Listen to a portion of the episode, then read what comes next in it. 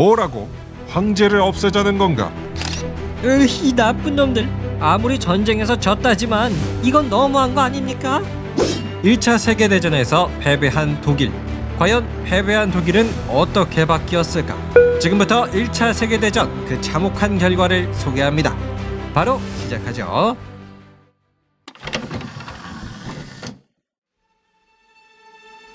때는 1918년 9월 1차 세계대전은 계속되고 있었다. 하지만 독일 제국의 총사령관 루벤도르프가 말한다. 아, 이제는 미국이랑 싸워야 되다니.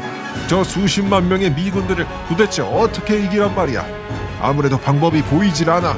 우리 독일 제국은 이 전쟁에서 진 거야. 그랬다.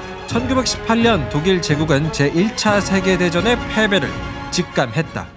이제 독일 제국에게 남아있는 과제는 바로 이것이었다. 최대한 손해보지 않고 전쟁을 끝내는 것. 같은 시각 미국의 윌슨 대통령이 발표한다. 우리 미국이 독일 제국에게 요구합니다. 우리가 제안하는 14개의 요구 사항을 받아들이고 항복하십시오. 미국의 윌슨 대통령은 독일 제국에게 항복 조건 14개를 요구했다. 이는 프랑스에게 영토를 넘겨주는 등의 사항을 포함하고 있었는데 그리하여 때는 1918년 9월 23일 독일 제국의 총사령관 루벤도르프는 사령부로 독일의 정치인들을 불렀다. 루벤도르프가 말한다. 여봐라, 거기 누구 없느냐? 예, 말씀하십시오, 사령관님. 미국의 윌슨 대통령이 항복 요구 조건을 보내왔다. 아무래도 총사령관인 나 혼자 결정할 수 있는 문제는 아닌 것 같군. 그럼 어떻게 할까요, 사령관님? 가만히 있자. 아, 총리 헤르틀링과 외무장관 흰체를 만나봐야겠다. 예, 제가 연락을 하겠습니다. 그랬다. 총사령관 루벤도르프는 독일 제국의 총리 헤르틀링과 외무장관 힌체 이 두 사람을 사령부로 불렀다. 그런데 이때 아주 재미난 일이 벌어진다. 약속 당일이었다. 외무장관 힌체가 말한다. 어, 약속 장소인 사령부로 바로 들어가지. 예? 안 쉬고 가셔도 괜찮으시겠습니까? 아, 그럼 당연하지. 나 아직 젊잖아. 그랬다.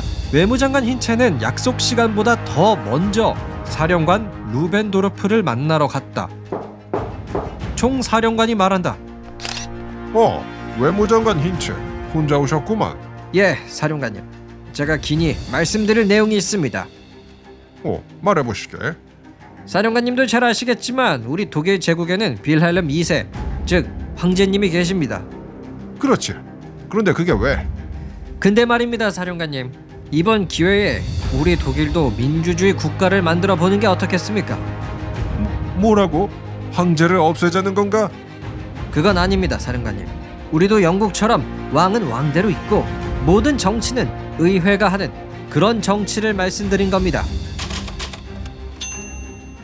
이처럼 외무장관 힌체는 패배한 독일 제국을 황제가 지배하는 국가가 아니라 민주주의 국가로 만들고 싶어 했다.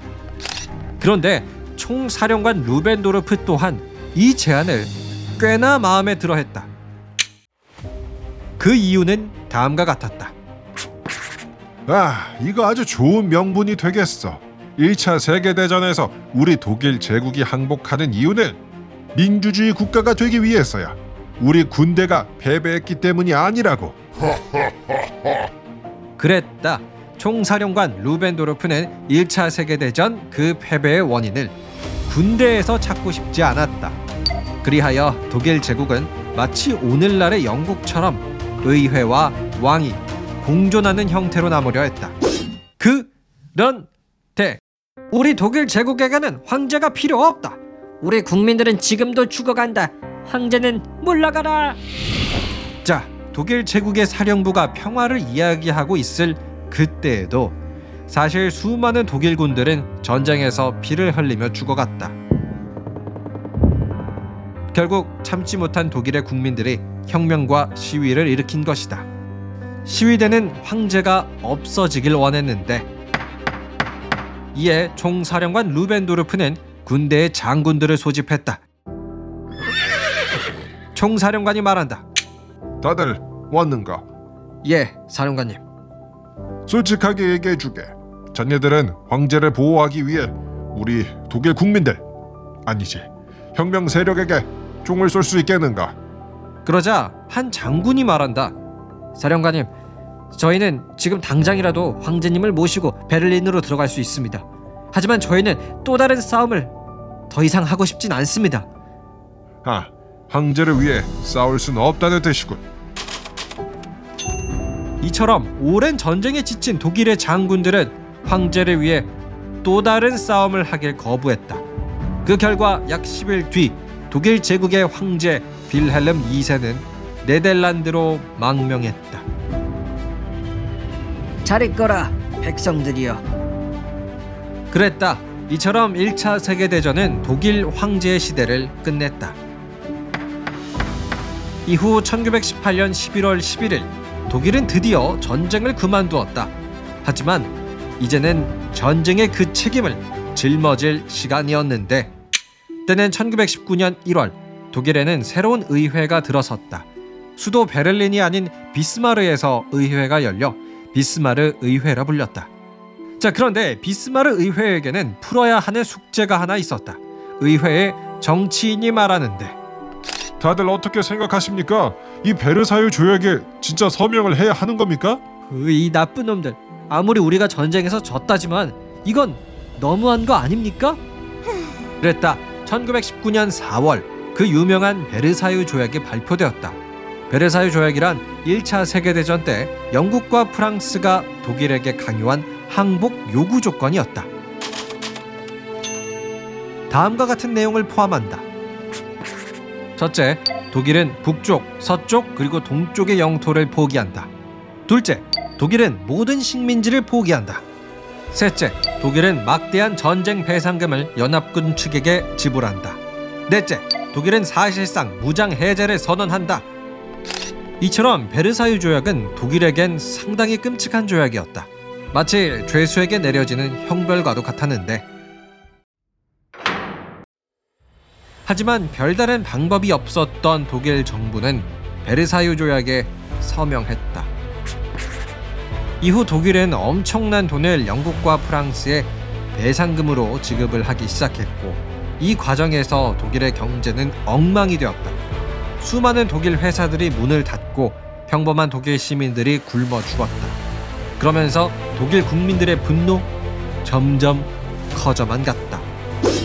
영국 프랑스 이 나쁜 놈들 꼭 복수할 거야 이렇게 가혹한 조건이 어딨냐고 하지만 몇 년 뒤 망해가는 독일에게 선뜻 경제 지원을 해주는 나라가 등장했다. 바로 미국이었다. 우리 미국이 250억 마르크를 대출해주지. 그 돈으로 우선 급한 불부터 끄시오. 그랬다. 미국은 독일의 경제 발전을 도와주었다. 하지만 그것도 잠시 때는 1929년 미국의 대표가 말한다. 미안하다 독일 대공황이야 이제 우리도 돈 못 준다 그랬다. 1929년 미국을 중심으로 경제 대공황이 시작되는데 그렇다면 미국의 대공황은 왜 터진 것일까? 다음 시간에 계속됩니다. 네, 오늘은 독일의 입장에서 1차 세계대전의 그 패배와 책임에 대해서 이야기를 한번 나눠 봤습니다. 정리를 해보면요. 1차 세계대전의 패배로 인해서 독일은 크게 두 가지가 바뀌었어요. 첫째, 독일의 왕이나 황제가 아예 없어졌습니다. 둘째, 독일 국민들이 분노하기 시작했습니다.